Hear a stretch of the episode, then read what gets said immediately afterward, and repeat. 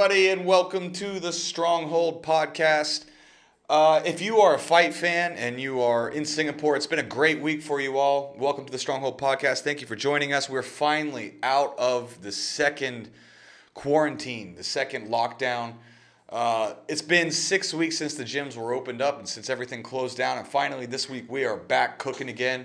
So everybody, hopefully all of you guys listening are back to training again, and also, there, dude, there have been more fights this week. Jake, the producer, everybody over there on the other side. Okay. What's up, my brother? Ah, not a lot. Like you, see, like you said, there's been an obs- not only an obscene number of fights, there is an obscene amount of sport on at this moment in time. So I have watched no fights. Dude, you've got the rugby, you've got the football, you've got the bare knuckle, you've got the boxing, you've got the MMA. Let me just lay this down, real, and for anybody listening, if you're an MMA fan, uh, in the last ten days, let's let's Yeah. say we've had. Oh man, go through the fight. So we had the UFC today. Today was Ciryl Gane and, and Alexander Volkov. You had that whole card. Korean zombie last week. Korean Zombie last week. Lomachenko just fought today. We've got like two, two, three maybe of the top five pound for pound fighters. Sorry, two out of the top five pound for pound fighters fighting in the last uh, ten days or so. Uh, Inoue just fought last week. He looked amazing. He had three body shot knockdowns. Have you heard of this guy, Jake? Uh, no, I don't. I, I only follow British boxers. So pull this guy up. Uh, his last name is Inoue. Uh, Naoa, no, Noe, Naoa, Noea, Inoue. He's uh, easily top three pound for pound boxing in the world. He dropped this guy three times with liver shots. Three times with a left hook to the body. This guy's amazing, dude. He's like, I think he's 26, 28 years old, something like that. He's top three pound for pound in boxing, Japanese fighter. Amazing. He's got one of the nastiest body attacks you'll ever see. Also, 52 kilos. Maybe, maybe even less. Super small guy, ridiculous power to the body. He's top three arguably top two pound for pound in boxing right now. It's like him and Canelo are top two. He Yeah. just fought, and then uh, Lomachenko just fought today. He got a nice win. It looks like the rematch between him and uh, Timofeo Lopez is going to come up soon. So you had like two of the great boxers, uh, top pound for pound in the world, that just fought. Anderson Silva just fought Julio Cesar Chavez Jr. last week. You've got the MMA fights today. You've got the bare knuckle. The bare knuckle just happened. There were like three title fights, I think, on the bare knuckle, including uh, Tiago Alves, a household name everybody knows if you follow MMA. He fought for a title. Uh, Joe Riggs, who fought Matt Hughes way back in the day for the welterweight title, he fought. Uh, you had uh, Joey Beltran, who's the current bare knuckle heavyweight champion, former UFC vet. He fought. Paige VanZant and Rachel, Osh- Rachel Ostovich fight, I think, next week. I mean, dude, I just can't keep up. No, it's impossible. It's Like- impossible. But you, as I was saying to you, you throw on top of that the European Championships happening in football uh, slash soccer, depending on where in the world you're from, and then there is so much rugby on at this moment in time as well that you just sport for choice. It is brilliant. It's good to be a sports fan, and if you're in the lockdown, if you're in the, the COVID times, which a lot of uh, a lot of the globe is going back down, back down into the lockdown with this uh, Delta variant that's just rampaging the world at the moment. So uh, a lot of countries, I heard Australia is just going back down into Yeah, Sydney. Sydney's going back in. We just came out, and uh, so kind of tough depending on where you're at, but also you know, if you're a sport fan, there's if you're a fight fan, there's tons of stuff going on. So I don't even know where to start with this dude. I don't know where you want to tap into I know actually, I know exactly where I'm going to start. What do we got here? Big old fat stogie. That's where we're going to start, dude. First week back at training, I'm sore as a mother bleeper. I can't swear in the first 30 seconds of the show anymore. Or they won't let, ever, let us ever get monetized. So, has it been 30 seconds? Yeah, yeah. I'm like sore as a motherfucker, dude. I'm as sore as a motherfucker. My calves, my hands, back to training this week. Everything hurts. All the pain that I forgot about because I don't. I train year round, Yeah. right? So I'm not. I'm always sore, but the kind of first sore that you get when you take a long time off, I haven't felt that in a while. But even if you've like kept in shape throughout, sort of thing, been working, been exercising, you know, you've still lost your wrestling cardio. Mm. You've still lost like that layer of protection in your body seems to get after a few weeks of rolling, where you're not covered in bruises and your body's like, all right, there's, there's no, we're just gonna, this is going to keep happening to me. There's no point in making bruises anymore. And it's amazing how quick you lose it. Yeah. I mean, I, I train year round, right? So it's weird that you can train, you know, even if you're casual, right? Just a couple times a week, that type of thing.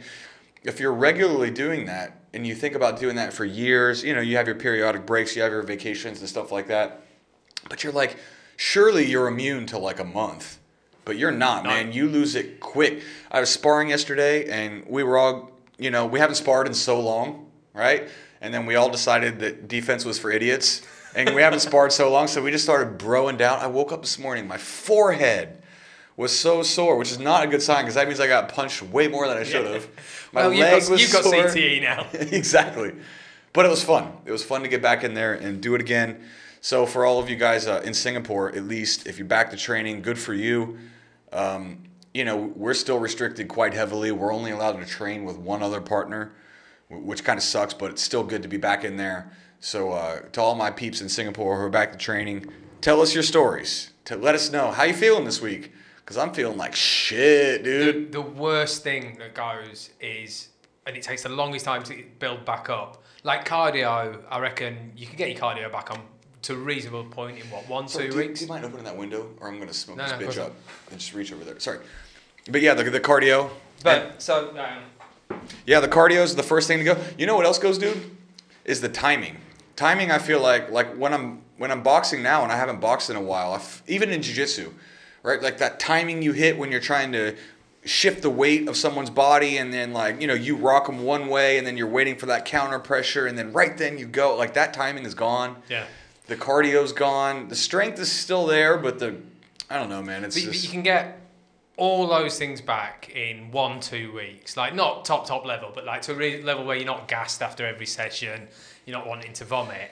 But your flexibility goes so quickly Yeah. and takes forever, like six months to get back. That's the annoying one. Yeah, I know. We were even uh, doing, like I said, we were doing that sparring yesterday and a little bit of kick sparring and stuff today. My hips are so tight. Like, you know, I used to be able to just kick everybody in the gym's head, even like some of our tall guys over six feet, I could throw the head kick and everything. Man, I throw that hip today, I throw that head kick today and like the wishbone pop, and I'm like, oh, lower back hurt, and I'm like, oh, this is this is a bad sign. So I was just messing around with um, my daughter on the mats because I've not done jiu-jitsu this week apart from that. And I went to like, you know, sort of regain my guard, head over the shoulder sort of thing. I can do that. I can get my head, like my legs all the way over my shoulder, flat on my back and sort of flip round. Well, I, sorry, I say I can. I could do that. You could. Yeah. Tried doing it the other day. My back was like, mm, mm, mm, Before the lockdown, you could. oh yeah, before lockdown, no worries. Yesterday, box, no. What was that? I watch. It Oh, sometimes. like Jesus, that was a sexy ass voice. I don't know. Jesus, man, I need to get that voice into my head at Hey, night. I, I have a theory that anyone who has their like Siri set to, you know, like that posh male British voice, they're in some kinky shit. What about the what about the female version of it though? yeah, uh, maybe a mistress complex there. I but- feel like the female Siri likes it rough. You know what I mean? I feel like that. no, not the, the British one. No, she's she's more a dominatrix. I feel. Nah, that's a front, dude. That's a you know what I mean? Those posh people, they have it's the exterior, but behind closed doors, they like a Something little weird. freaky. You know what I mean? Yeah, yeah, yeah. That's my suspicion about some android robotic voice. anyway, dude, let's fucking get some common sense going on in this podcast. So, should we start with the with the UFC, man? Yeah, still going. Yeah, let's let's pull up the fight card, man, because uh, it was a weird one. The- fight card was a weird one. Some surprisingly good fights, some fights that weren't amazing. But if you look at the the main event there, Ciryl Gane he beat Alexander Volkov in a pretty close fight. But I thought that uh, Ciryl Gane is now tied, I believe, with Six the and oh. six and zero, Yeah, which I think, I think six. Yeah. Ties the record which Ngannou holds right now for the longest active win streak in the heavyweight division. Everybody's already chirping about maybe having Ciryl Gane fight Jon Jones. No. Why not? Why, why not? Well, I'll tell you why not, because what I saw the Gane fight today, he spent an awful lot of time with both his hands down by his side, not exactly looking like he had the greatest defense in the world. His striking defense is good though, but the grappling is where you got to worry. That's where Jon has an advantage over everybody in the heavyweight division. It'd be tough to imagine him not being able to take down someone else. Okay, so if you're uh, Dana White, do you do? Okay, so Ciryl Gane needs somebody. So already you have uh, Ngannou p- tied up with Derrick Lewis. I think they're one and two.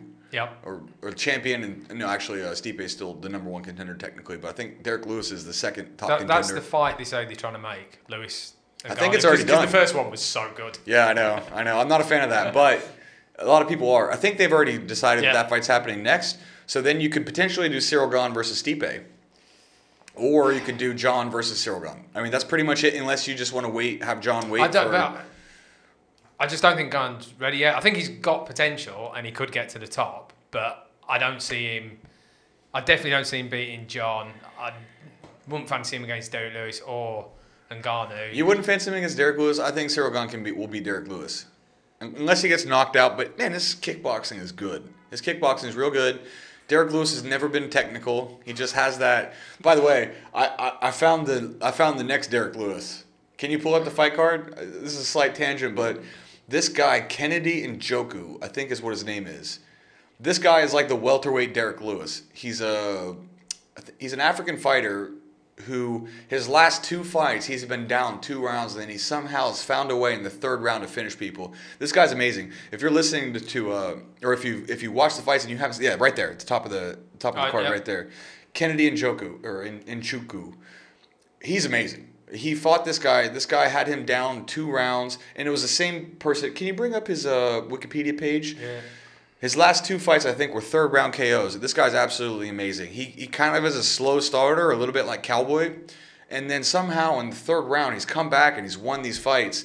And for whatever reason, he's been in the prelims for the last couple fights, but for whatever reason, I caught him. And this guy just looks absolutely amazing late. He's one of those guys that can rally the late. power. Yeah, you got you got it there. Let's see what we got. So he lost to Paul Craig. No, no shame that. Wait, Paul Craig was he a light heavyweight before? Can you go to the right? Oh, by triangle, man. Speaking of, how about Paul Craig? So I guess he's gone down a weight class. Because Paul Craig's a 205er, right? Yeah, he's not a heavyweight. But this is at welterweight, I believe. So he must have. He must have. Uh, can you go up and see what weight class he's in? He's a welterweight, right? It should be at the top on the right there. Yeah, it should say light heavyweight. Yeah, I can- 205, yeah. But then if it, it's that's it. Okay, so he's uh, okay, so he's heavier. But there's no shame losing to Paul Craig. We talked about that dislocated arm last week of uh, Hill. But we did, but no one saw it. Oh yeah, because we. Had, so if you're listening to this and you're wondering where the podcast has been the last two weeks, well, we recorded one, but it got pulled down for uh, child abuse or some some shit. Not literal child abuse, just so we're clear. Oh my god! But this is the second time Jake and I have posted a podcast up, and it's gotten pulled down for child endangerment. I'm getting sick and tired of YouTube telling me that my MMA podcast is somehow child endangerment, and I've gone through the rules and regulations on YouTube to see what exactly qualifies as child endangerment, and it just all it talks about is showing children like getting beaten, getting this, getting that. When have I ever showed that on this podcast? When? Never. Two times the podcast got pulled down for child endangerment. One of them was a podcast with Charmaine, my wife, who's not a fucking child. And the other one was just a podcast where we were breaking out fight cards. Yep. Second time.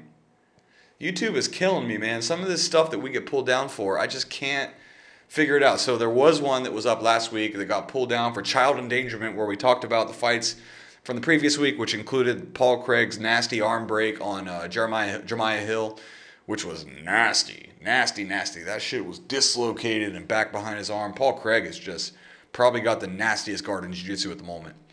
So, uh, but anyway, this Kennedy and Joker guy, he's good. He's uh, you can tell he's raw. He's still pretty green, but he finds a way, like Derrick Lewis, to come back late in those fights. And uh, so he fought today. It was a pretty good one. Uh, let's break down the rest of that card, dude, because there were some other bangers on there. Uh, Andre Fili had a rough go. He looked as good as he's ever looked. Yeah. He looked amazing. He landed like three head kicks in the first round. And then uh, there was a nasty eye poke that happened, and the referee was like, How many fingers am I holding up? And he was like, Seven. And he's like, Nope, this is one hand. I can't allow you to continue. but the guy, it was obvious he didn't know because they did it twice. And the first time it was like, how many fingers? One. and they were like, oh, let him try. Maybe you can't count. Let him try again. but it was also weird, right? Because they didn't give him the full time. Like, why do they have the five Yeah, five minute time limit if they're going to call it a minute and a half in? His vision may recover. If you put some Enswell on it, you give him some time, maybe in five minutes he can continue. I don't know, but that was a bummer. But Andre Fili looked amazing. He looked really, really good. Uh, in the co-main event, what was the co-main event on this? Boser and uh, the Canadian guy, Tanner Boser and OSP, Oh, right? Yep. Yeah, Tanner Boser looked good. I mean, he's obviously like the best Canadian heavyweight. It's good to see a, a Canadian guy getting in there and getting a good win. I thought it was a little bit of an early stoppage, but pretty pretty good fight. And then uh, we had the rest filling out the main card. We had the Andre Fili fight, and then can you pull that up on the, the main there for me, Jake? Okay. Oh yeah, that that's the guy. That's the guy. Go up a little bit. The okay, so yeah, so mark my words on this. These two guys are going to be contenders pretty soon in the bantamweight division. You have the Dagestani, and a fucking another one, dude. I'm gonna do a video. I think. Jake, you've just got you've just got to think your concept through a little bit more. I know, I know. Jake and I, Jake, because I want to do a video talking about like the Dagestani, Muslim, Middle Eastern fighters, because a lot of our audience are those guys. All of my best videos in this entire podcast have been videos about Muslim fighters. So I was like, okay, let me do a video talking about that. But I don't know how to do it and not be racist. so I'm not sure how to label it. I'm not sure how, but we'll get there. We'll get there. We'll figure it out. But but pull it up for me again. So this guy looks amazing. Uh, Timur Valiev. He looked really really good. And the guy that he fought, uh, Raoni Barcelos. Man, these two guys look good. This fight was razor close. Their technique is absolutely on point. Uh, Timur trains with uh, Frankie Edgar yeah. in uh, in Toms, New Jersey, and uh, with uh, what's his name, uh, Ricardo Almeida, and that whole team out there. This guy looks really good. Both of them, those are going to be contenders in that bantamweight division, guarantee it. And uh, if you are a Middle Eastern fighter fan, if you're a Muslim fighter fan, you got another one. You got another tap, uh, top Dagestani fighter. I mean, dude, between Khabib and uh, Muslim and you got the, the king kung fu. You got this guy. You got Askar Askarov, who went to a draw with Brandon Moreno in the flyweight division. I mean, dude, these these Dagestani fighters are just absolutely special. They are ridiculous. There's so many. And I think if you go through every division in the UFC, there is at least one or two like Dagestani, Middle Eastern, Russian fighters in the top 10 or top 15. It's crazy. It's crazy. That part of the world is just blow. That shit's to be like the NBA in the Middle East pretty soon. Like if you're yeah. from that region, if you're from the, the Middle East, if you're from Dagestan, man, that that is going to be like the NBA of that part of the world, and it's it's really really great to see because you got another one. This guy's fantastic. And then uh, rounding out that card, who, who else we got here? Was that the, was that it for the main card? What's the welterweight fight? Just a little bit below. Uh, Tim Means. Tim Means, another guy, and Moicano. They both look good. Tim Means look really good. He's 38 years old. He's got he's just salty veteran. He's been in the game for a long time. I think they say he's got 22. He's the 50th fighter ever to log like four hours of fight time in the yeah. cage. What I don't know if it's four hours, whatever it is, some ridiculous number. 37 years old, 20 something fights in the UFC, still doing the damn thing, still look good. His striking is nasty. And this barely even scratches the surface for the fights that we've had today. But just touching, just touching. Still got the you had uh, Bellator, you had or sorry the PFL, you had Kayla Harrison who totally looks like she's probably outside of Amanda Nunes, the best female fighter in the world, fighting for the PFL. She's definitely UFC ready. Anthony Pettis lost another heart stopper. If you're an Anthony Pettis fan, it's been a rough go over there in PFL. He's 0 2. Lost another one, a split decision. Another fight where he looked good and he hurt the guy, but just can't yeah, can't, quite get over the hump. You know, it seems like he's probably about ready to uh, to retire. I'd say. And then you had all the bare knuckle stuff. I mean, there's just tons and tons of fights.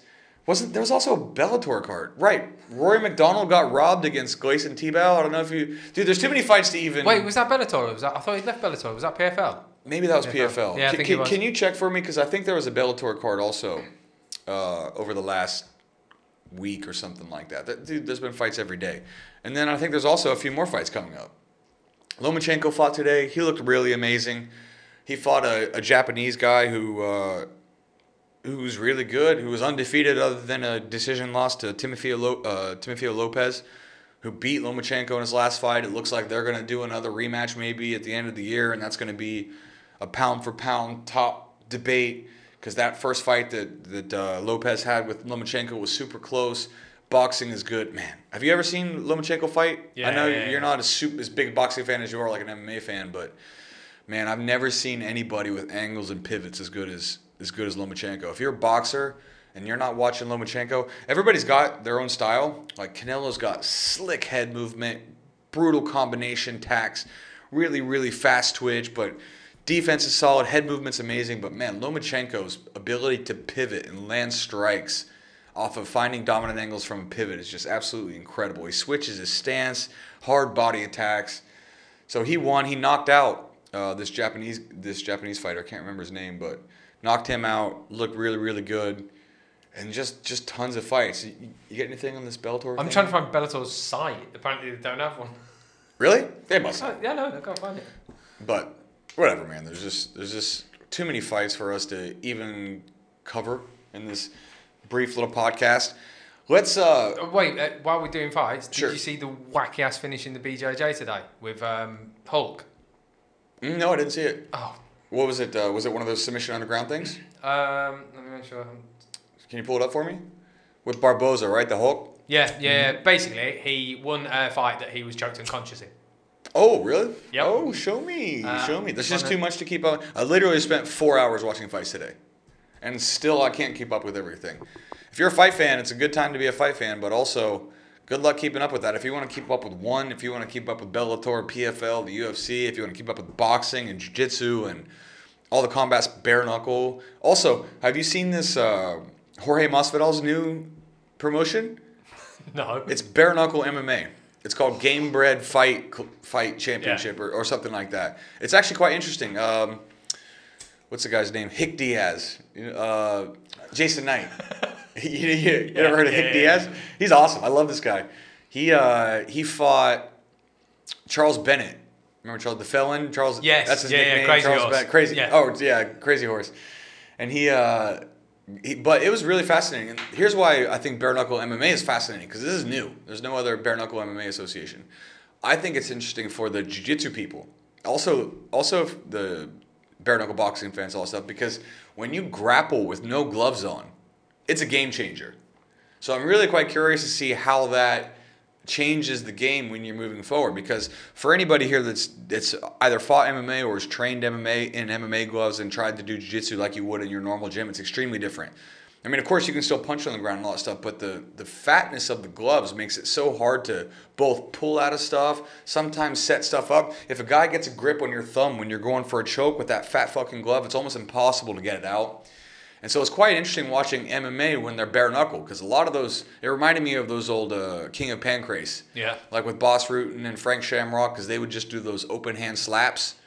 But in this one, you can still punch, you can still do everything. And I really think it might be interesting for the submission grapplers in the future to be able to have a fight league where they go in and it's completely bare knuckle. Going to be a game changer when you're slapping on chokes and trying to defend submissions and, and all that kind of stuff. But Jason Knight ended up winning that fight, and I'm curious to see how uh, Jorge Masvidal's promotion does in the future. Be a yeah, it'd be a like he completely changed it, like you say, because the glove limits your uh, what's the word like the range of motion in your hand as well. So you're gonna be able to do way more stuff. Like, Yeah. I mean, it's so easy. It's so much easier to defend chokes when you can get that fat fat glove. Yeah. When you could normally just slip it in nice and quick if you're training barehanded in the gym. That's why all of the really the best MMA fighters train their jiu-jitsu with MMA gloves on because it's such a game changer. It's like it changes so much, and then of course all the strikes and everything else changes. But so I thought that, and that was also on this past week. I mean, there were literally So eight different fight cards from like however many different promotions on. I don't even know if one was on. I don't know when the last one was. They've um, they had cards set up and all that, but they had to stop them because they were all supposed to happen here. Yeah. So I don't know where they're going. So uh, what do we got? You say you you were to gonna. see, see this? Um, yeah. Let's let's see what we got here. So this is um. The f- so it gone into overtime. So like I think it was the equivalent, you know, like in EBI where you get if it goes to a draw, then you've got overtime. I think I'm right in saying that. Hmm. Yeah. And then uh, this happened. All right. Let's see. So it looks like he's got him in a rear naked choke here. Who, who's he fighting? Can you read out the, the names there? Um, yeah. Give me one sec. I'll have to bring it out. So he's out. You can see. So it's Hulk, it's Barbosa, and I'll have to oh, that was a delayed. That was a delayed unconsciousness. Is wow, look at that. Okay, so who do, who do we got here? Is there? I'm sorry, but then Hulk gets it on the win. Hulk gets it. Wait, victory. what? Wait, Yeah. so so what happened here? Sorry. So who's fighting? We got Hulk, and we got. Is there another name in there? Me sort the cameras out. I'm curious who Lucas Hulk Barbosa, right? So if you're listening to this podcast, it seemed like was was Barbosa the one in the choke just now? Yeah. So it seemed like the guy had him in a rear naked choke, and he was still kind of moving, and then they got separated, and then he went out.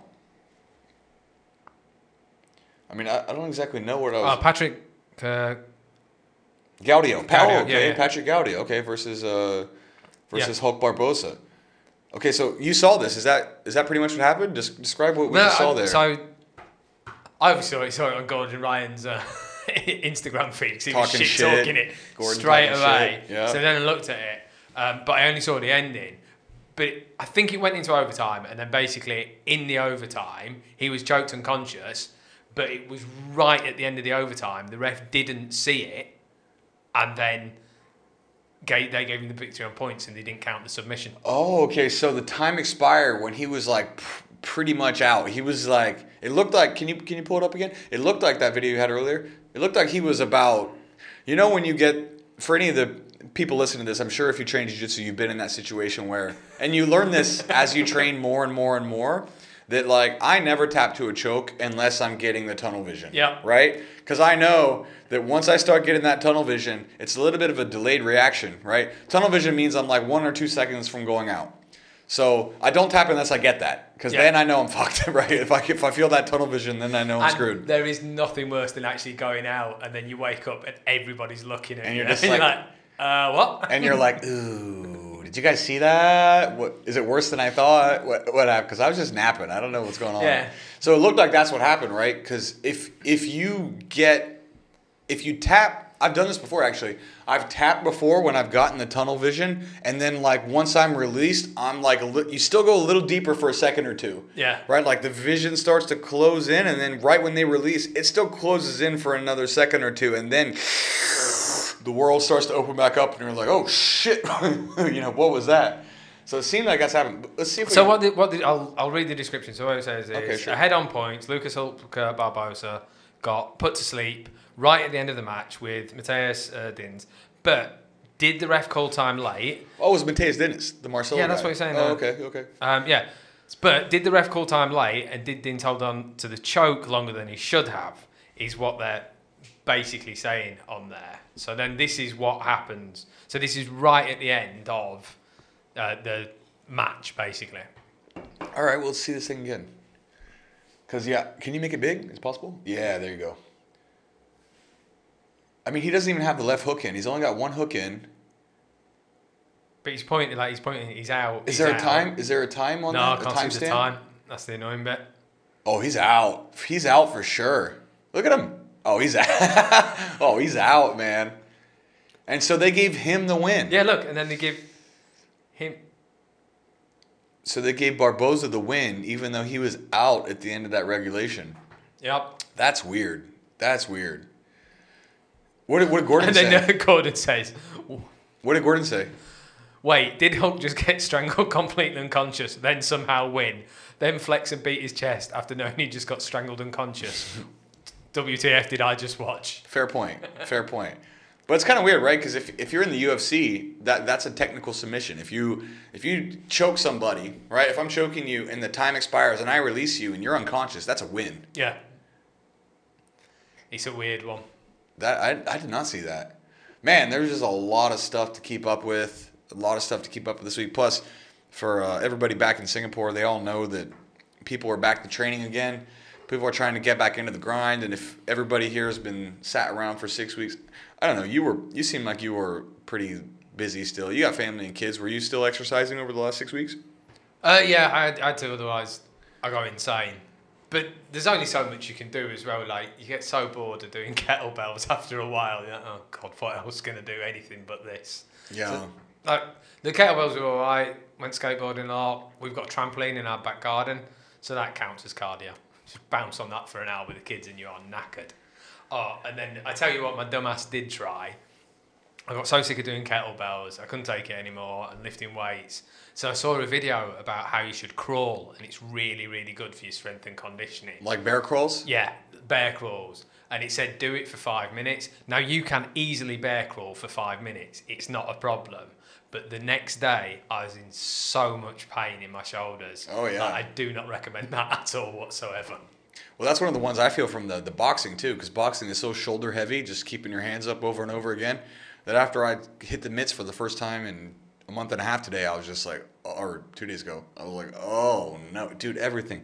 And you know, it leads up to your traps, it leads up to your neck, triceps are sore, your lats also get it because those punching muscles when you turn over your punch are all coming from the, the back and the lat. I mean, I felt all the soreness from in places that I haven't felt it in a long time just this week. And then I realized something. I realized how difficult it is if you're a person that doesn't train or if you're a person that's taking a long break, how difficult how much more difficult it is to come back than it is to maintain. Mm. I mean, it doesn't take a genius to know that. Like everybody kind of knows that like, oh yeah, when Yeah, you're yeah. Everyone's surprised by it. but if you're, you know, maybe at least in my uh, example, I'm, I'm usually training year round to some degree. You know, less than others and more than than others maybe, but I'm doing something pretty much year round, so I don't have those long ex- extended breaks, especially when I'm working six days a week in a gym. Yeah. Like I'm just always doing something, and then afterward, I'm like, oh man, this is an uphill slog. Just getting the body used to the training again, doing everything, prioritizing the time. Like the other thing is my sleep was fucked up again for the whole week because I went I was like going to bed at a normal time and doing my normal thing and then back to work again. I'm training until 9:30 and then I'm home at 11 eating dinner at 11 11:30 and then I'm just like plus I just trained so I'm like wired. I'm like up till 2 o'clock in the morning thinking about the moves that I screwed up and how sore I am and running through the training sessions in my you know how you do that Yeah, stuff yeah. right when you haven't done it in a while and then I so the sleep was rough and then the body was aching and I'm just like oh maybe I'm just being a bitch dude someone else was having this conversation with me I'd be like quit being a pussy Yeah, just suck it up, get on with it. Don't worry about it. I don't know, but everything's really sore and it hurts. yeah it's just it's nice it's nice I haven't felt this in a while I'll tell you what was nice the six weeks off Yeah, because I realized after having so much time off, I actually was maybe going a little bit too hard and for too long and was kind of burning the candle at both ends because after six weeks, I was like, you know what? Didn't even really miss it that much. It was kind of nice to have that time off. Maybe I need to.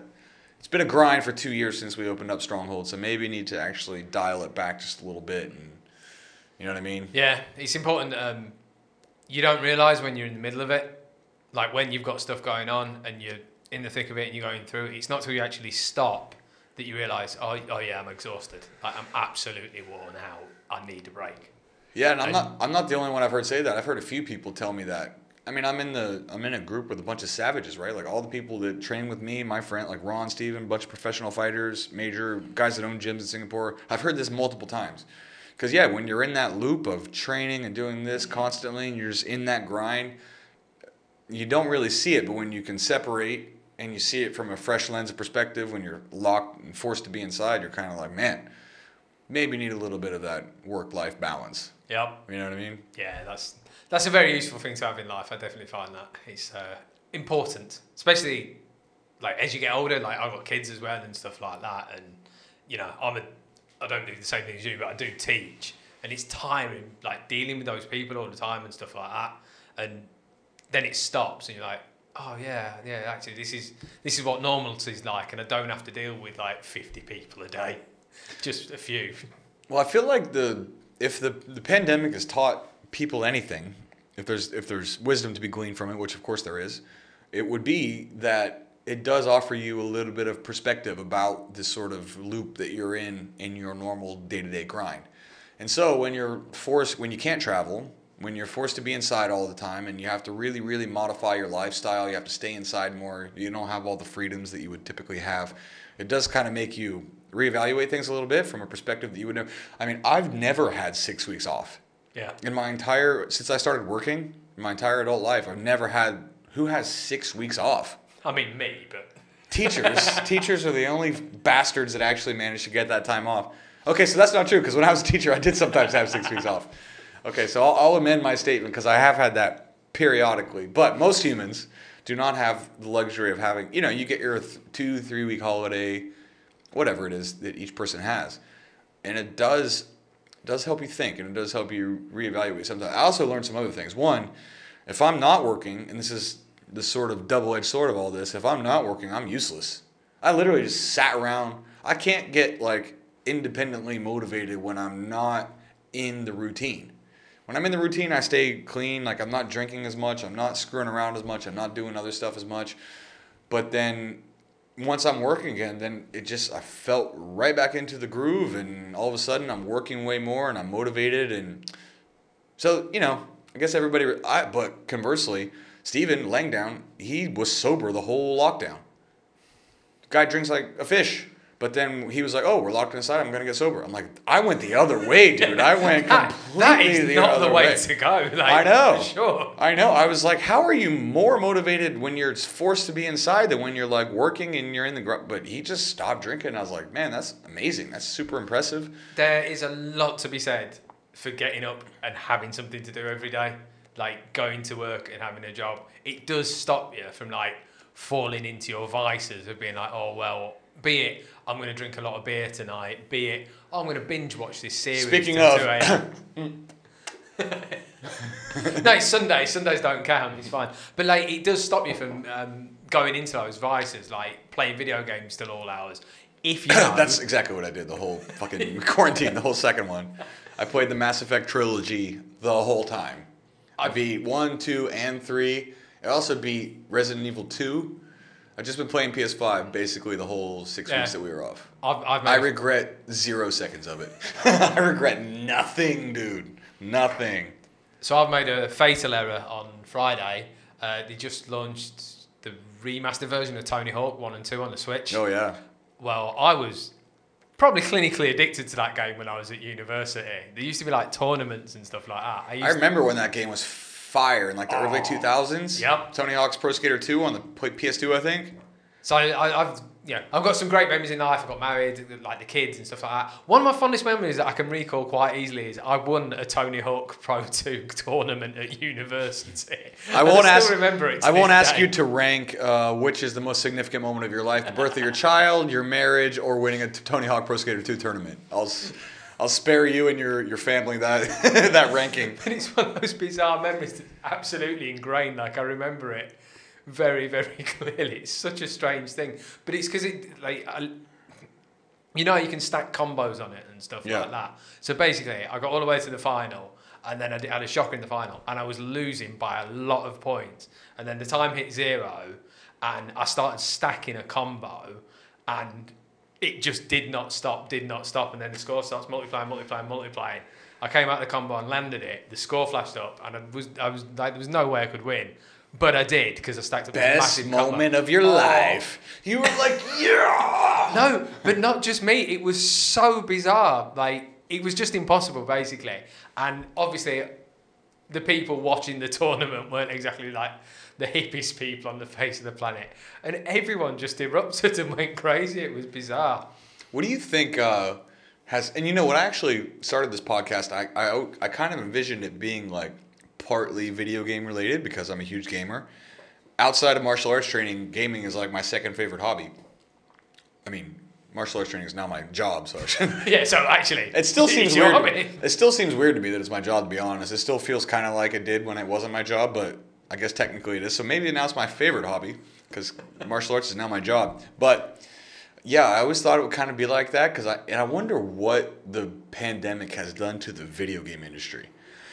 I mean, it must just be all time high. People sitting like even as I'm scrolling through my Instagram, doing all that, people are all sharing gaming videos and people in uh, YouTube. I have a lot of excuse me gaming channels that I follow. I just bet that that industry has skyrocketed over the last year. Yeah, and the worst bit is we're too old to actually know what's going on half the time. Like, have you seen the clips of the dudes doing like um, Breath of the Wild? I saw somebody speed, mad combos. I saw somebody speed run Breath of the Wild in 21 minutes. yeah, 21 minutes. That means they went from the very beginning of the game to beat it in 21 minutes. That's ridiculous. It's like the world record speed run. I just watched this video like two days ago. The combos that they're doing. You beat Breath of the Wild, right? yeah. I mean, they're doing those uh, stasis bounces and shit where they, they jump on the rock and it launches them halfway across the fucking map and perfect accuracy to land in like this tiny window to pick up.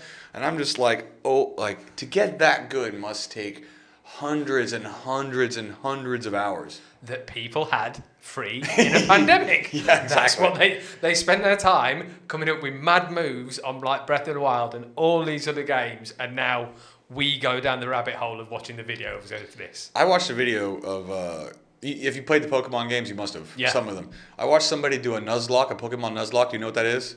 You never heard of a Nuzlocke? No, what's that?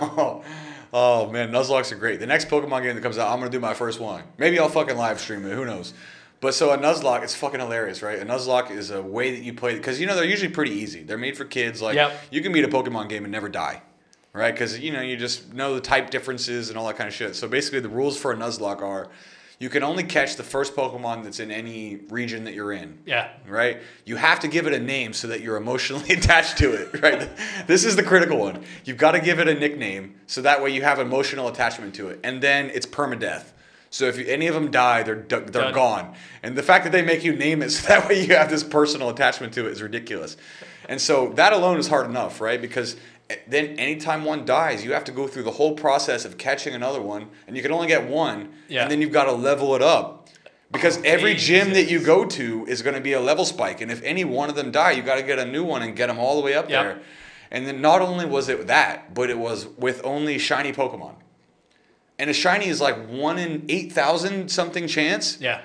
So do you know how they get the shiny Pokemon? They reset the console every single time they don't get one. So if there's a random encounter, and they will sit there, they'll do a thousand resets until the Pokemon they get up is shiny. And their whole team was shiny, and it was a Nuzlocke. I mean, the the amount of hours that somebody spends doing this just absolutely blows my mind. And I'm not gonna go that that crazy. No. But I, I kind of like the idea of doing a Nuzlocke because I, I just feel like all the most recent ones are way too easy. Yeah. But I watched somebody do this, and I'm just like, that is just the amount of dedication. I mean, I think the the one that I'm talking about, there were twenty thousand resets. Jesus. He would do like twenty hour streams in a row. Like you know, you know how you pick the first Pokemon at the very beginning. Yeah. Like let's say you pick Bulbasaur. Yep. Okay. There's a one in nine thousand chance that one of those Bulbasaur is going to be shiny. So you're like, "Hello, Professor Oak." Click. Nope, not it. Reset. No. Nope, not it. Reset. Nope, not it. Reset. And then one of the times he got the shiny Pokemon, but you get so into the routine of resetting that he fucking missed it. he missed it completely. So he's in the routine of like, oh, missed it, reset. Oh, missed it, reset. Oh, Yeah. missed. And he's talking on the chat, and the shiny one pops up, and he resets. Everybody in the chat's like, no. And it was like, this is how nerdy I am. It was like one of the most dramatic things I've ever seen in my life. I was literally sitting there like, no, I can't believe he missed it. And then he's got to spend another 16 hours resetting to I mean it's just absolutely mental. If these people applied that level of of like- tenacity to other things in their life like I often think that way about my time at university though, because as we've established, I played so much Tony Hawk, I could pull off like ten thousand move combos in it if I needed to. what's is that the game you've played the most of any other game is, is Tony Hawk? If you had to Um, pick what what do you put the most hours in? Either Tony Hawk, Pro Evolution Soccer, or uh, any of the Metal Gear games would be yeah. me for sure. Like played Met- those. Oh, until recently, and then Zelda as well, Breath of the Wild. I, I, I think I spent at least five months on that before I completed it Attaboy. because I just didn't want to. Attaboy. I was just like, oh, let's explore some more. Oh. I know. I've learned something about myself gaming over the the, few, the last few years, and the first thing I learned is that like when I beat a game, I'm just done. Yeah. I can't go back. So I've got to do all the side shit. I've got to do every single side quest because once that shit's done, I just can't get motivated to go back in. So I take all the time and I do all. In the Mass Effect trilogy, I think I beat at least in the second and the third one, I beat every single side quest.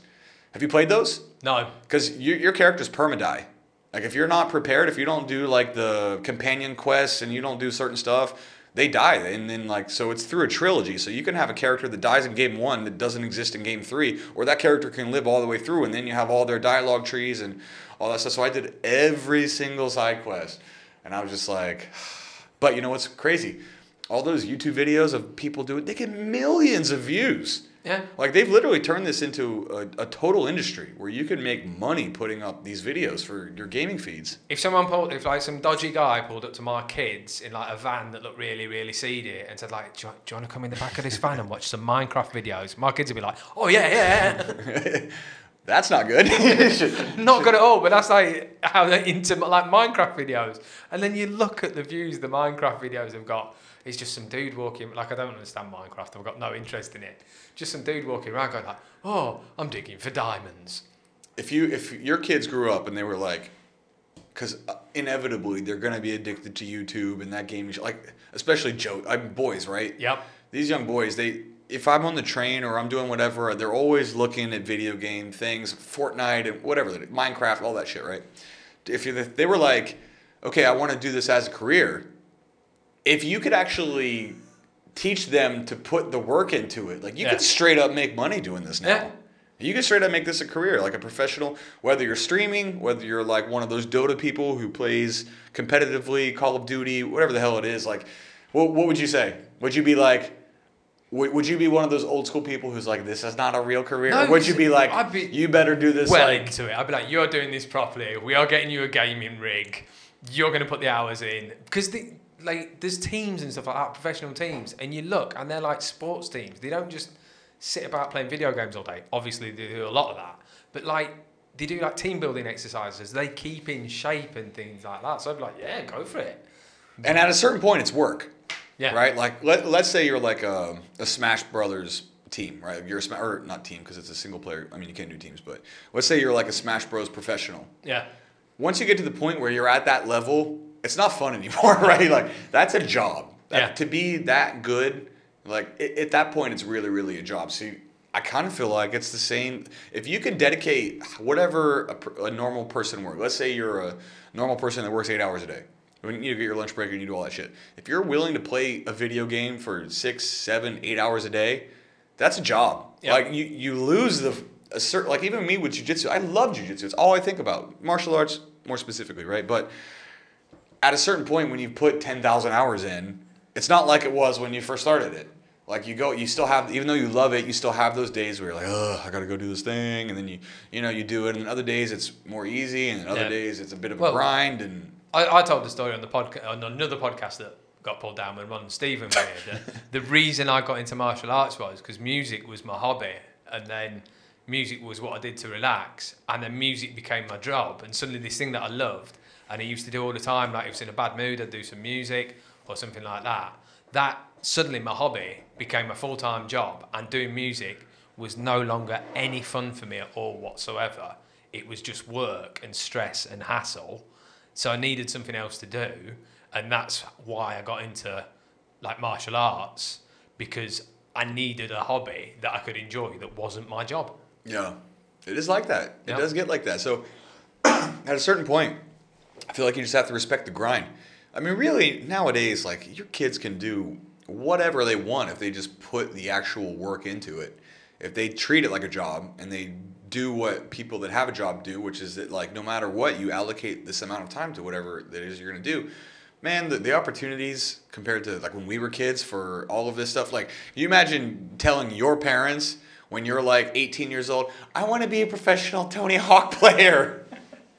They'd I'm be really, like, really good at it. they'd be like, get the fuck out of here. This is not how I raised you. You'd be like a massive disappointment. Oh, like university video games, had, you know, you, you'd gone beyond your 2D platform Super Mario Brothers, and you did have things like Quake, and you could play like link all the computers together. there and- were a few things that you could do. Yeah, but like the universities and stuff like that, like the bar would hold a tournament every now and again, and like you know it'd be two player split screen and stuff like that.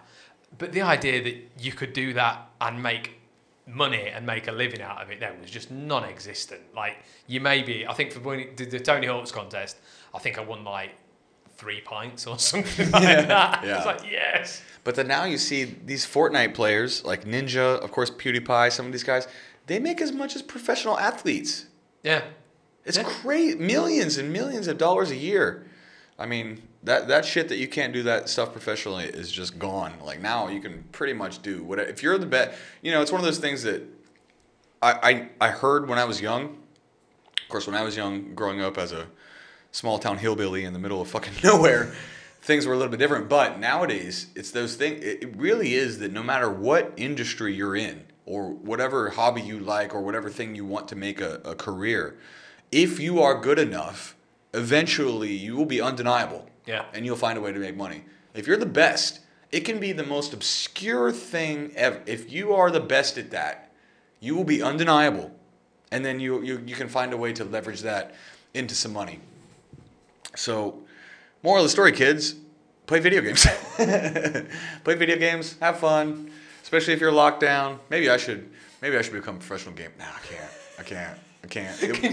It, it would kill the thing Imagine I love. you'd have to go to the gym all day, like train everyone and stuff like that. Because you can't. you can't just quit your job. I know. You've got to keep your job. I going. know. Then come home and put another eight hours into playing Fortnite. I can't. Oh. I can't, dude. I can't. When um when Fortnite I'm not that competitive when it comes to video games. Like, I'll be, get competitive as shit when it comes to simulating murder and strangling somebody who's also trying to strangle me. But if it's like, if somebody fucking spams some shitty move in a video game that I'm playing and I get really annoyed, I'll rage quit. I'll just be like, nope, I'm done. Yeah, I, I can't. I can't be like, okay, let me just jump back in here. when um, Fortnite came out and you know everyone was raging about it and stuff like that. Uh, my brother got it. I said to my brother like, "Oh, like, is it really good? Should I get it?" And he just said to me, "Whatever you do, do not get it." I said, "Why not? It, it looks really good fun." He's like, "No, it's you'll you'll get addicted to it, Jake. You'll never be off it, and it'll wreck your life." So I was like, "All right, fair enough." Here's the problem that I have with with the really really popular games, like the real like Call of Duty, Fortnite. Uh, it just gets to the point where like you get those kids that are so good, those like 13, 14 year old kids that it's gotten better over the years. They figured out ways to create the matchmaking lobbies so they're a little bit more skill relevant so that you're not getting smashed. But like five years ago, eight years ago when I first started online gaming, dude, as soon as I drop in the world, I'm getting Bang, headshot, yep. immediately. Like no matter over and over, and I'm just like I can't get over the wall. Yeah. I felt like I was a jujitsu white belt who just walked into the most bully gym of all time, and I'm getting strangled like 60 times. Like no one's easing me into it. No one's like, here, let me help you out. Let me be your friend. It's just like spawn, death, spawn. People fucking camp. Like this was like Halo 2. Right? Remember Halo 2? Yeah. Like just spawn, death. People camping on spawn sites and snipers up in the thing where they know people are going to. And I'm just like, all right, I'm done. Yeah. Which is why I've never got into like multiplayer gaming. Because the threshold to get over the point where you're actually like moderately success, it literally is exactly like martial arts training. If you go to a healthy gym, you can they can like slowly ease you in and you can have some progress. But if you go into one of those places that's hyper competitive, you're just fucking dead, boom, dead, dead, dead, strangled, blah, over and over and over again. I, I'm not learning anything. yeah, here. and you're like, is this what I need in my life? I don't feel like this is harmful to my mental health, not not beneficial. Yeah, um, I think it was Battlefield like two or something like that. And uh, yeah, the first time I ever went online on that, I was literally not even ten seconds, and then oh, I'm dead again. Yeah, oh, dead, I'm dead again. dead, I'm dead. dead. Oh, yeah, no fun. Yeah. Awesome. Yeah, Sounds really. I love this game. All right, man. Anyway, So basically, there's been too many fights for us to watch. So good MMA in bonus. so we just game. You know, we just talk about gaming. All right. Well, let's. I'll tell you what. Let's hit up the card next week because the next two weeks we got some big ones, dude. We got some big ones coming up. We'll get this thing back on track to martial arts. If you're in listening to this podcast for the martial arts, I'm sorry that it evolved into the gaming, but I love gaming. So uh, give us a comment. You want more gaming content or you want less? You want me to shut the fuck up about gaming or you enjoy it? Let us know. I'll, I'll talk about Tony Hawk's for hours. so Dude, no one likes away. Tony Hawk, man. Come on. Nah, I'm just kidding. And I don't know is I don't really see skating as as big here in Singapore as it is like in the West, like in America or in Europe. I don't know what the what the scene is like here. I'm sure there's some, but like it, it- especially I think that's what made it so big in the time that we were growing up is it's a little bit like the UFC in that time. It was still a little underground, so there was a, a side scene that was hip and cool and a little bit taboo like in the late 90s early 2000s a little bit like mma and then now all of a sudden it's it's totally mainstream and This, this know. is going to be a weird concept for people as well to get into, but the music on the game Mm. was what sold it. Because in the olden days, as it were, when you couldn't just go on iTunes and download the music, music was hard to get hold of. You had to physically go to a shop. And in the UK, particularly, like they didn't always have underground records by bands like Black Flag and uh, bands by the Dead Kennedys. And the Tony Hawks had those songs on it. So me and my mates used to put the game on in the background just to let the songs play through because it was the only way we could hear those songs which is crazy when you think about it. I mean. I still listen to video game soundtracks today. I have like a bunch of them saved on my Spotify. I'll put them on our training. I have like a, a Mass Effect one. I have like a one from The Witcher. That you ever play The Witcher? Yeah, I'll yeah, put yeah. that shit on in the middle of like rolling and stuff because it's just good fun.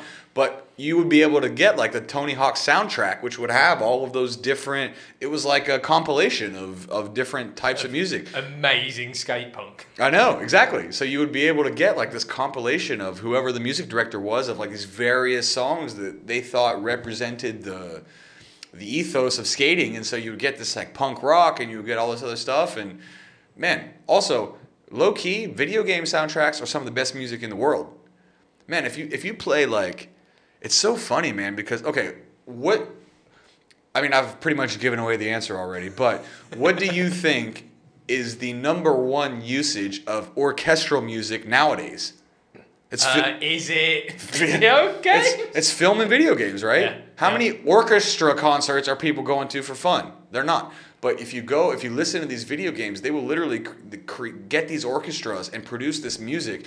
So if you're playing something like, especially like the JRPGs, like the Japanese games, they create, they they hire these orchestras and they write this music. And if you're playing like Final Fantasy VII, like the remake, or you're playing The Witcher, or you're playing like Mass Effect, they've got these whole scores that are just absolutely incredible and nobody thinks about like oh let me listen to some orchestra music today but i really feel like that in the modern context if you want to listen to like big band music orchestral music it's totally dominated by the video game industry Yeah, yeah. The um, they had a concert on here recently. Not Who? recently, pre-COVID time, so two years ago, where uh, they were playing like an orchestra came and played. I think it might be Final Fantasy, but I could be wrong. And you're like, oh, that's but, thi- interesting. but think about some of the most iconic orchestral music over the last 10 years right you probably have like pirates of the caribbean Doom,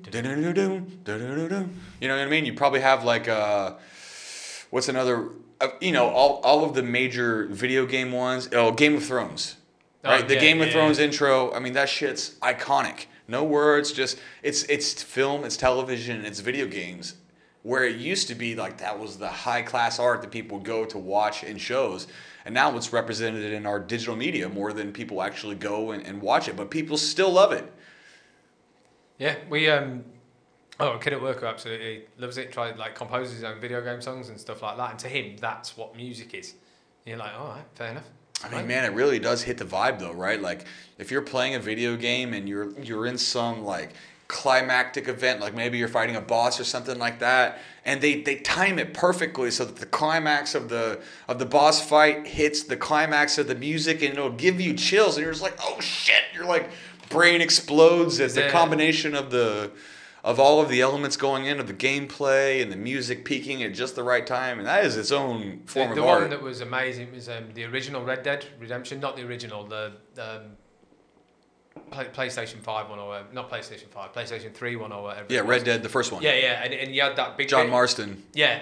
The, the, uh, do you remember? There's the big bit where it's basically an excuse for the game to load the second half of the game. Yeah. But you're going along and it's got like this big orchestral score going on in the background and stuff as you like going through this beautiful countryside while the machine's going shit load load load. Dude, I'll But tell you what. Amazing. One of the best music moments I ever had in a video game was in Red Dead 2. Did you ever did you beat that one? Yeah, yeah. You know where you go to the where you get dumped off onto the island for a while, go go Guarma, go Oh yeah. whatever that fictional island is. Yep. And then you come back and then you take the horse ride to your village that's getting burned and that song I, I play it on the gym playlist all the time. It's called uh can, can you pull this up for me? It's by D'Angelo.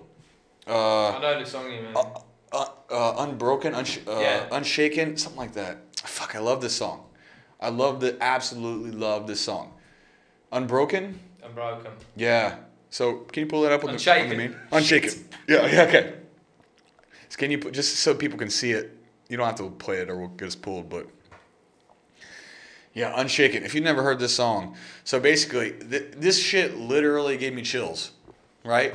So you, you land on this thing and it's like this get back from the shipwreck basically and you're on your way back to like your your hub world your little town and right as and it doesn't let you like sprint you're on this slow jog and it starts playing in the background and then while you're on your way there the music hits perfectly and you go and your fucking house is on fire it was just like dude it literally gave me chills and it just everything hit at the right time, and I was like, that's amazing. Another good one is uh, you ever play that zombie game?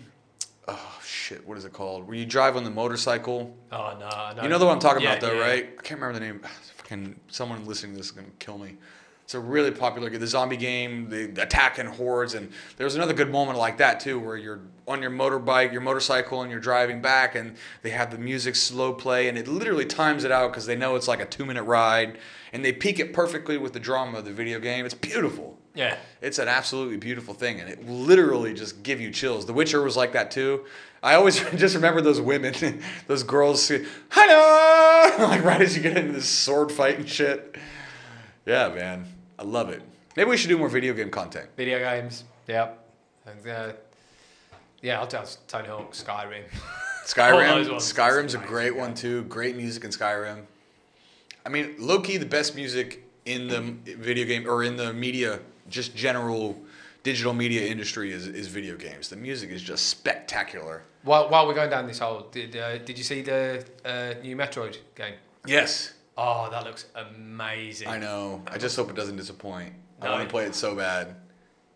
What's it called? Metroid Dread. That's it. Yeah. Yeah. Yeah. I know. Yeah. There's a lot of good video games coming out soon, man. We, we should literally do more video game content. I love it. You love it. Everybody loves it. We're in Singapore. Yeah. Everybody here loves video game content. So we'll do more of that in the future, I think. Maybe I'll put up a just to see. You know, maybe it'll suck ass. No one will watch it. Maybe it won't. Who cares? No one watches this shit All anyway. these kids So. go, what the fuck are these old men talking about? All right, man. Let's uh, let's finish up with these fights, dude. There's so uh, we have big fights this weekend, and then the big one next weekend, two weeks from now, is Conor McGregor and Dustin Poirier in the rematch. Both of those cards are absolutely sick. Uh, the one next week is a oh Islam Makhachev. That's who's on next week. So Khabib's brother in arms, and uh, you know, No, we, so I've got that. isn't that next week? No, there's a. Oh my god, there's a week off fights, and then I've got Sunday the 11th of June. So two weeks is um, the McGregor one. Can you pull it up up there on Yeah, the yeah. main? So let me get that back up. So this is what's next week? Let's do next week first, and then we'll, we'll touch on this because we can probably. So according to this, there's not a fight next week. Oh, this is the next one. Yeah. Oh, oh, so there's not one next week. No. Good. I need a break, dude. Like I love fighting, but I need a fucking break. Like today, I literally sat four hours trying to watch fights, and as we sit here and I'm trying to break them down, I don't remember anything I watch. Because if you just binge four hours of something, you're like, it's so What messy in my head. Yeah, dude. Yeah. But I thought Islam, maybe Islam is the week after. Yeah, that's the week after. Oh, okay. Okay. So this is the next. Okay. So the big one is the next card. Yep. Okay, so why don't you shout this out for me? Let's go through the main card here. So um, obviously top of the card, the big one, Poirier McGregor 3 Mm-hmm. What What do you think? I can't listen. Dustin Poirier is low key my favorite fighter in the world. Low key my favorite fighter of all time. Yeah. Who's the king of violence more than Dustin Poirier? Who? The, people said it was Gaethje. People said it was Eddie Alvarez. Alvarez. You know who beat both of them? Motherfucking Dustin Poirier, the Diamond, Mr. Lafayette himself, close to my hometown. I'm from West Virginia. West Virginia and Louisiana are really incestuous cousins, because we like that kind of stuff in the South. You know what I mean? so ah, listen, man. Dustin Poirier is too consistent. He's too good. McGregor is too soft. He's sleeping in those fucking silk sheets. He's living on his yachts. Did you see that shit in the last fight where he's literally because they fought in Abu Dhabi, right? Yeah. He's literally parked in his mega yacht, and then he would just like dock and go to training, and then go back out on his yacht. Dustin Poirier is not doing any of that shit. Dustin Poirier is a fucking grinder. He's the most blood and guts fighter in the history of the UFC, in my opinion. He's beat all of the kings of violence. He beat Eddie Alvarez, knocked him out. Dustin, or Justin Gaethje knocked him out. Conor McGregor knocked him out. Khabib, mm. listen, No one beats Listen. Khabib. No one touches Khabib. No one touches Khabib. But if you had to ask me who's more violent, Yeah. Dustin Poirier. Khabib is better. Khabib is better, and he's more able to to uh, do his game plan. No one's ever fucking stopped Khabib. No one. Khabib's the goat, in my opinion. He's the clean goat. He's the natty goat. He's the goat goat. Because uh, as much as I love Jon Jones, Khabib never had a barely ever lost a round. I can't. People say Gleison Tibau, fuck you, Gleison Tibau, whatever, dude. He didn't do shit. Khabib's the king. He's the king of MMA forever, as far as I'm concerned. I don't think anybody will ever be as dominant as. Okay, let me ask you: Who in the history of combat fighting of any caliber has been more dominant than Khabib? Name me one athlete in the history of combat sports who's never fucking lost a round. Or you can count on one hand how many rounds he lost. Muhammad Ali retired late, lost multiple times. Everybody says Muhammad Ali is the GOAT. Mike Tyson, Sugar Ray Robinson, the Alexander Karelin, wrestling. I mean, I'm going multiple. Roger Gracie. I'm going through every discipline, major discipline in combat sports that exist: boxing, kickboxing, Muay Thai, Jiu Jitsu, wrestling. Nobody has ever been that dominant in the history of combat sports, regardless of combat sports. Khabib is the motherfucking king. Outside of that, now that I've established yeah. that, now that we've made clear who you think is the best one. Yeah, I mean literally. Okay, in your head, right? Yeah. Who is the greatest? Let's not not Khabib, and I'm talking all time, not in the short term. Who, in your opinion, in the global zeitgeist and the kind of collective consciousness of the the world, is the greatest combat athlete of all time? Most people would probably say Muhammad Ali, right? Yeah. How many losses did Muhammad Ali have? Six, seven? He got salty towards the end of his career. Is and, the problem there? And yeah, you know what makes the difference? Maybe you could throw Floyd in there. Floyd lost rounds. Floyd lost rounds. Split decision against Oscar De La Hoya. Zab Judah uh, dropped him or n- nearly beat him. Regularly took the first three rounds of fights off. Yeah, which to be fair, that was strategic. Yeah. in most cases. Yep. Right, but earlier on, he had some trouble. Right, like he, he was put in trouble. He lost rounds. He had a few close fights. Um, Khabib, I never saw. He maybe lost one or two rounds. People say, "Oh, the third round against Conor McGregor." Okay, he got jabbed a little bit, whatever. But he fu- he fucked him up afterward. Like, so okay, maybe he lost the. According to the judges, if I'm being technical, he lost the round that one round against Conor. A couple judges gave a round uh, from Gleison Tibau against him. Other than that, nothing. Yeah. I mean, I think he's the most dominant combat sports athlete of all time. But when shit gets dicey, this is the this is the question about Khabib. When stuff gets dicey, what happens? No one knows because it never got dicey with Khabib, which is both the biggest testament to his career and also the biggest question mark of his career. It's amazing how dominant he was, but also no one ever saw him hurt. Poirier's been hurt, he's been beat, he's been all of that kind of stuff, but when going gets tough, he never loses. Like he's lost, but he he got uh, Korean Zombie. I think. Can you pull up Dustin Poirier's record for me? Yep. So he obviously got choked by Khabib. He got uh, he got beat by Korean Zombie. He got beat by Conor beat him a long Conor beat him, knocked him out in the first round. So he can get beat if he gets caught. He's a little bit like Tony Ferguson before Tony Ferguson went on this recent lose streak. Yeah, so let, us see what we got here. Uh, well, if we go back to his. Oh, God, look at that record. Pull that up, dude. Put that. Fight. No one wants to see my face. Pull up Dustin Poirier's oh, record. My face does not compare to Dustin Poirier's record. No one wants to see that. Let's look at this. Okay, so keep going. Let's see his all three of his lo- or all five of his losses. Cub oh, Swanson decision. Okay, Chan Sung Jung D'Arce choke. That's what it was. I knew he got choked. Danny Castillo decision. So I mean, early on he was still raw, right? Now we go up.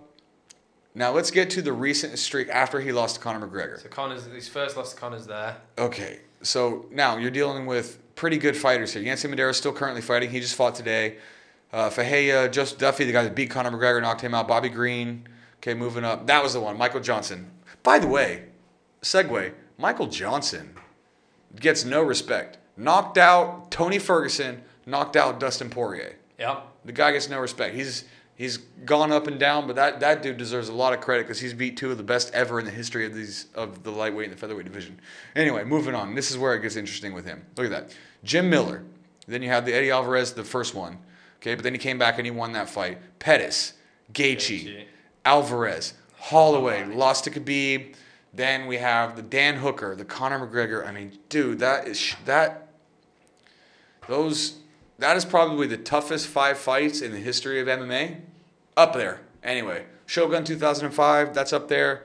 There's a few of those streaks. That's one of the best streaks of all time. This guy's and so many of those fights were just brutal. The Dan Hooker fight, absolutely brutal. The Justin Gaethje fight, brutal. Both Eddie Alvarez fights, brutal. Like man, he had to go through shit to do that. Here's what I don't want for Dustin Poirier. I don't want him to go down the Tony Ferguson route. No. You don't want to see him go in that like skid. But of the two fighters in that main card of Poirier and McGregor, who's the one who's most looking like he's going down that Tony Ferguson route at this moment in time? Conor McGregor. You know what? I rewatched the fight. You can find it on uh, YouTube for free now. The, the UFC just released the the second fight Yeah. for free. And I remember watching the first fight, and I remember thinking Conor was ahead. Of course, until he got finished in like seven minutes. Right. This is the other thing. People people remember that fight and they think, oh yeah, Conor McGregor was winning until he got stopped. First of all, Conor got taken down in the first 30 seconds of that fight. And then what he did land were just like pitter patter shots. He started to Poirier started to establish that calf kick in like the second half of that first round. You could already see it by the Yeah. end. And then two minutes into the second round, he was done. Yeah, but I, I said at the time I thought Poirier made easy work of him. It was and, easy. and I think he will again. It was easy. Yeah. It was easy work.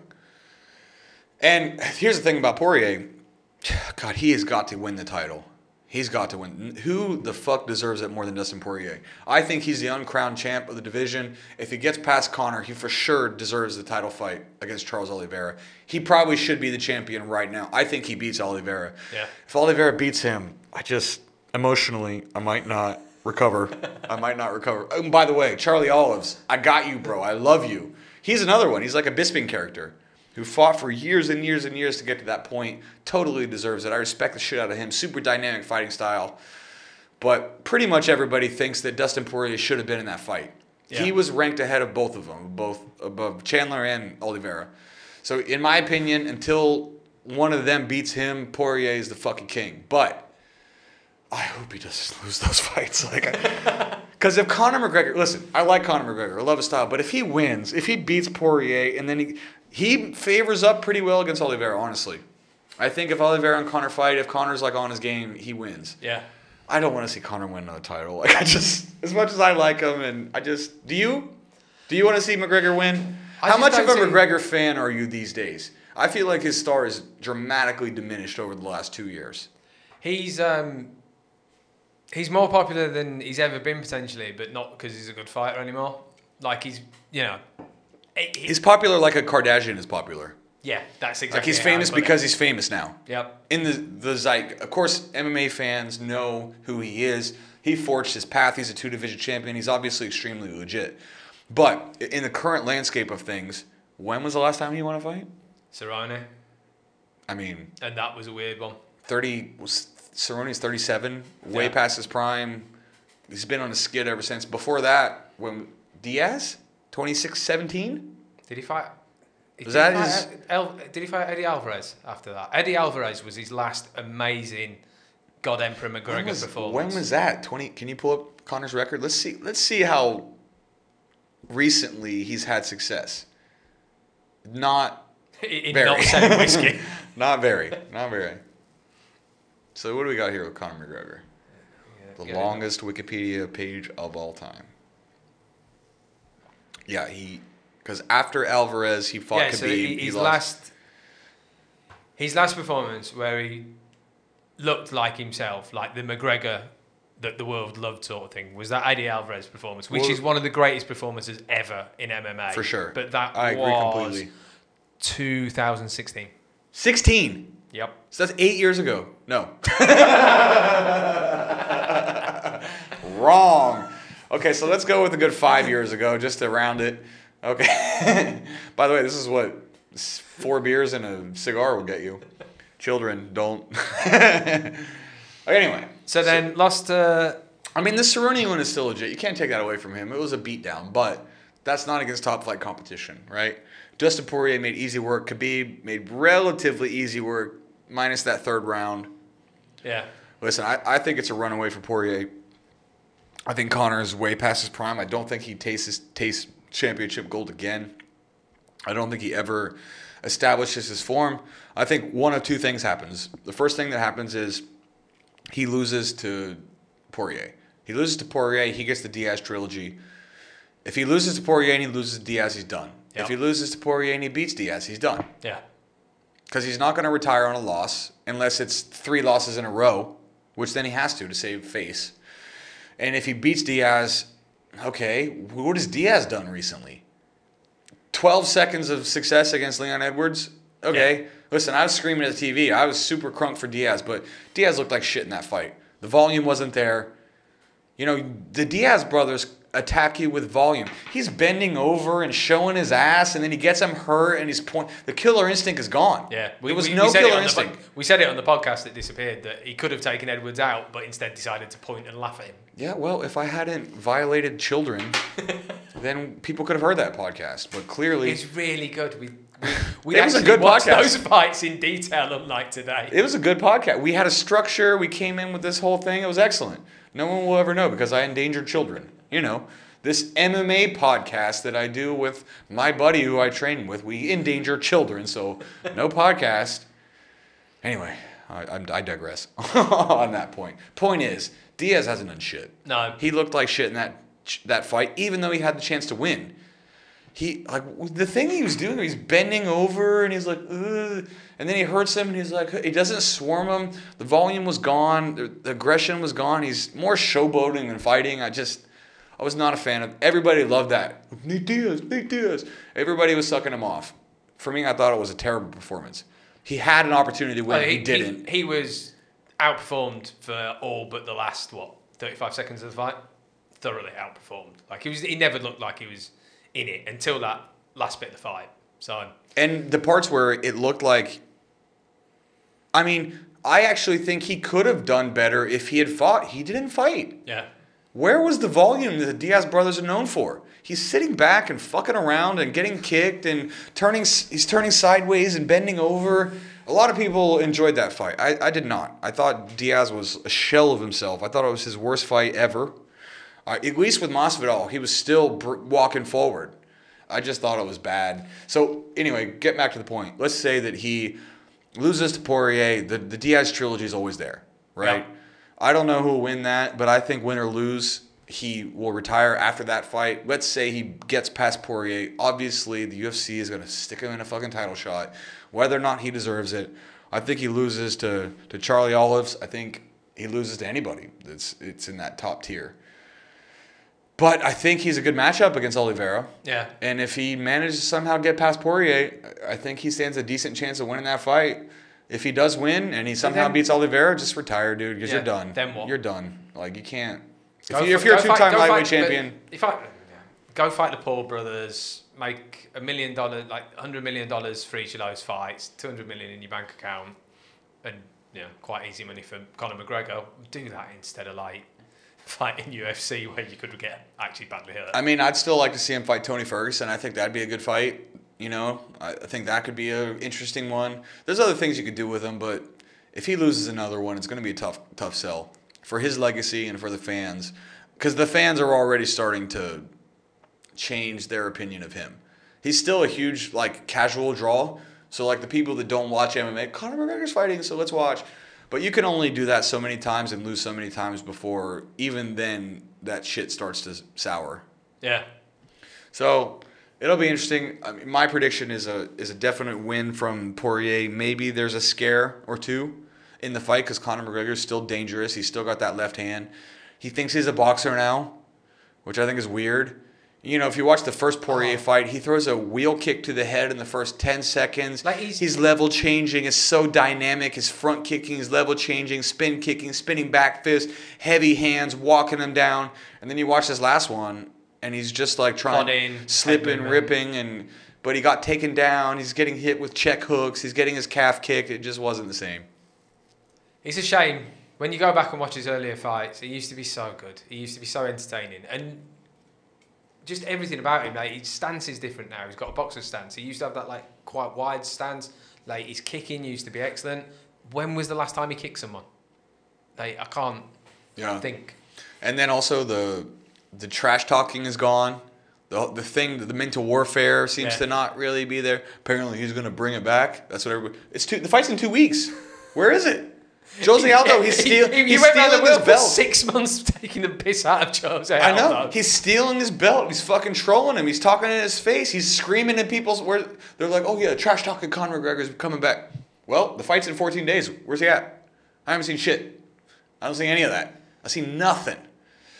So, and again, you know, you can't go to training camp coming off your fucking yacht Yeah. and expect to beat Charles Oliveira, who grew up in a motherfucking favela. Like this dude grew up in a favela. Dustin Port, listen, Lafayette. If you don't, if you don't know Lafayette, that he grew up poor, right? Like these people that are fighting from that that type of place. Can you pull up the lightweight rankings? Let- Let's take a look at the top five in the lightweight rankings here, because these guys are not Conor McGregor. The best thing Conor McGregor could do is just literally go back to his roots. He should rent a shitty ass apartment in the middle of fucking Dublin. Maybe he's too famous for this, right? But he's got to do something to get back in touch with his roots because this like oh parking your yacht to go to your training session to go back on your yacht and sell your whiskey this is just not not working anymore Here you go. so this is top five in the lightweight division let's see what we got here Obviously, Oliveira top, Poirier, Gaethje, uh, Dariush, Michael Chandler, Ferguson still in there bizarrely, Dan Hooker, Rafael dos Anjos. the only th- people i think that conor mcgregor can beat in that top five is tony ferguson. Maybe michael chandler. I don't think he beats oliveira don't think he beats poirier don't think he beats a lot of those dudes. So it'll be interesting you know we'll watch. I'll, I'll be super pumped. definitely I'll- watching. Oh yeah, and I'm not against Conor McGregor, but you know it's hard to get behind those people that are like megas. It's like Floyd, right? It's, it's really hard to LeBron. It's it's really hard to get behind those people that reach that superstardom. Actually, I take back what I said about LeBron because LeBron has been amazing his entire career. He's married to the same woman he got with from the very beginning. He seems humble. He's never had a scandal in his entire life. He's not punching old dudes for saying they don't want his fucking whiskey. Like Conor McGregor's kind of a douche. Really, like in this part of his career, he's got some very, very douche-like tendencies. The Poirier thing about not donating to his charity. charity. Eh. What a cunt move. He donates it to another charity like next to his, but it's in his same town. Just the shit the it's just the shit that he does. Like I'm I'm a fan of his fighting style, but it's a little bit like Jon Jones. I'm a fan of his performances, but not a fan of him as a human. at least, at least Jon Jones is fun. yeah. And Jon Jones owns it at least. Yeah. Now, now he does anyway. All right, let's break down the rest of this card real quick because this will be the next one that we cover. We'll do a podcast next week, but we'll talk about some other shit. Okay, Gil, Gil Burns Wonder Boy. that's a good one. That's a good. This card is a banger. Yep. Stephen Thompson versus Gilbert Burns. I gotta go with Wonder Boy on this one. Wonder Boy, I think also I want him to win because at least it's a different fight for Usman Yeah. because he, he already just beat Gilbert Burns. Uh, Thompson's takedown defense is really good. His striking, I think, will be better, but he's a little salty in the old age bracket. Is he 38? Yeah, he's getting on. Can you see how old he is? 30, 38. Yeah, boom, nailed it. 38. So you're dealing with a couple salty dogs here in uh, Stephen Thompson and Gilbert Burns. I like Stephen Thompson in that fight. He could get submitted, but historically his his submission defense is pretty good. But it's an interesting fight. If Stephen Thompson wins after the Usman Covington fight, I feel like he should be next in line for that. No, Leon Edwards. What has Leon Edwards done, dude? You're right. You're right. I I don't know why. I'm just like the standard. The standard. Poor Leon Edwards. I know. I'm feeding into it. That guy can't get a break. Like he dominates Nate Diaz for fucking literally 23 and a half minutes. Not lost And in then- years. I know. And everyone's like, fight, meh, meh. You know what I mean? Meh. You're right. You're right. He deserves it. I don't want to see it, but he deserves it. Plus, Usman already beat him. At least Usman and Wonderboy haven't fought yet. Yeah. But you're right, man. Poor fucking Leon Edwards can't get a break. Poor Leon Edwards, man. He had a rough. He had that fight with Woodley scheduled in London. He probably would have beat. Woodley was already on the decline at that point. Yeah. If he had gotten that fight, he would have Straight gone above title. Bill, Gilbert Burns. Yep. He got a rough one, man. But you know, but he got that. I don't know, man. They have to do the Masvidal fight. I feel like before they give after that three piece Minnesota shit. Yeah. They got to do It's that one of- first. that's one of those bizarre ones that actually the UFC and I assume Leon Edwards would make more money if he fought Masvidal than he would fighting for a title, because you'd pa- like they could main event at probably pay per view with Masvidal Edwards, and it'd get more buys. And you hype that shit up. You show that video of Masvidal bitch slapping him a bunch of times. You know what I mean? You hype that up. Yeah, fuck it. Let him fight. Wonder Boy can fight for a title. Let's watch that instead. And if Masvidal wins, No, I'm not watching that again. what do you do then? That's the question. But so that's a, that's a good fight, man. I'm, I'm, crunk for that one. Let's let's keep going. Let's knock this shit out of the Uh, park. Tai Tuivasa, Greg Hardy. Yeah. Tuivasa, I reckon. Ugh. I mean, Yeah. ugh. Just Okay. it. We don't have to not ignore it. Uh, it. I mean, excuse me. The thing about I feel like either guy's not particularly relevant. It's a it's a fun one. Yeah. I'm not a huge fan of. Obviously, I want Tuivasa to win. Yep. He's hilarious. Doing Drinks- his shoey. Chugs beer out of a fucking nasty ass shoot. I'm a fan. Yeah. I'm a fan. He's funny. Australians are hilarious. Just like that whole crew of like those crazy Australians. Thoroughly enjoy them. Greg Hardy likes to beat on women sometimes, so I'm not. I can't really get behind. I guess it's behind him, and people grow and all that stuff. It's it's, a weird. it's a tough one to. It's a weird UFC experiment that we've already seen is not going to work because the second he comes up against someone who can double leg him, he's fucked. Yeah, yeah. And I just think there's not a chance there. But having said that, Tuivasa is not exactly the most technical guy to ever. He doesn't have great wrestling. I know No. he's training with Cormier a little bit now, over at Gilroy and doing all that kind of stuff. But Fun I fight. like Tuivasa in the fight. I hope he wins. But it's I'll watch it. It's, it's a fun fight. Yeah. It's not super implicative of the heavyweight title picture or anything like that. But it's a fun one. Let's round out this this uh, main card here. What else we got? Um, Irene Aldana Uh-huh. versus Yana. Kunitskaya. Thank God you said that because I Okay. you said that really I saved- badly. I, I bailed you out, You dude. bailed me. I tried to me. bail you out there. Yeah, that's a good fight. Yep. Good female fight. I don't really have a dog in that race, but it should be a good one there on the main card. And then the last one is. O'Malley. Ooh, that's a good one. Good one. Got to take O'Malley in that one. But Louis Smolka is really, really wiry on the ground. Yeah. He's really, really sneaky jiu-jitsu. He's just like a, it's like a worm or something. Like you get a hold of him, he just slithers out of stuff. Good fighter. Sean O'Malley probably that's going to be a, a, a blowout for him. Uh, The unless- thing about O'Malley is, I always watch him, and it, he's just got that weird lanky frame on him, and it's happened to him a few times now that you, I, I just, and I want him to win because I really, really like. He's hilarious. He's a fun fighter, but he's one of those guys you're watching, you're like, oh, but his knee could go out at any second. yeah, a little weak in the legs. That's, so they say anyway. Yeah. He's not had a huge UFC career to, but here's what I'll say about O'Malley in the in the sense of he reminds me of Conor McGregor in one way, and that's his fighting style. He is damn dynamic. Yeah.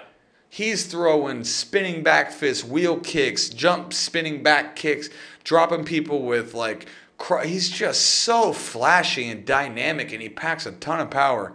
He is a fascinating fighter. Like the hype, no one knows exactly where he's gonna end up, and that whole thing with Chito Vera, I didn't lose all. That's kind of bullshit, right? Like Yeah, you lost. that rubs some people the wrong way. But man, when you watched his fight with uh, what was his last fight? He fought. Uh, oh, can you can you now. yeah, if you don't mind pulling it up. He knocked him out in the third round. He dropped him in the first round. But he, man, the the type of techniques that he was throwing, to have the confidence to throw that, he's really really evolved into one of the most dynamic strikers I've ever seen. Thomas Almeida. Yeah, Yeah. that's who it was. Thomas Almeida. Okay, so Thomas Almeida and Sean O'Malley, we, we sorted that out, and uh, he's fighting Louis Smolka in the. Is that that's the first fight in the Yeah, main that's the card? first for main card. I mean, they're obviously trying to pump him up, right? Yeah. This is why they're putting on the first fight of the Conor McGregor card. So, can I see the undercard real quick, just to see if there's any other tasty fights in there? Might run out of battery. That's okay. We're pretty much done here anyway. I just want to see if there's any other juicy ones on the undercard that are worth remembering. That's a good card though, man. I can't wait to watch that. And then the following week is Islam Makhachev, Yep. and uh, I can't remember who's fighting. Moises, Thiago Moises, something like that. Oh no, laptop's died. Okay, laptop's died. Well, whatever. We'll break it down as it happens. We pretty much wrapped this thing up. It's been a solid hour and a half. Jake, the producer, thank you, my dude. No, it's good. Good fun. Finally. Good fun. We're back, everybody. Podcast is back. Training is back. Life has kind of resumed to a normal situation here in Singapore. So, uh, if you like this podcast, please give it a like and a share. and a comment. Uh, otherwise, if there's anything else you'd like us to talk about, please just leave us a comment. You can email me. You can get a hold of me anytime on my social media. You can maybe get a hold of Jake if he decides he wants to listen to you. Maybe not. just depends. Okay, he's got a lot of football, a lot of rugby. He's got a lot of things going on right now. So, so much sport. I can't wait. The Olympics is coming as well. Hope, hopefully, fingers crossed for that one. There's gonna, it's gonna. The summer of sport is here. Yeah, we're in a good spot. I mean, if you're locked inside, then at least you got something to do, something to keep yourself preoccupied with. So, everybody, thank you all for listening. I hope you all stay safe. I hope you all are back to training and having a good time. And I hope very much that you enjoy this podcast. So, thank you all for listening. This is the Stronghold Podcast, and have a good day.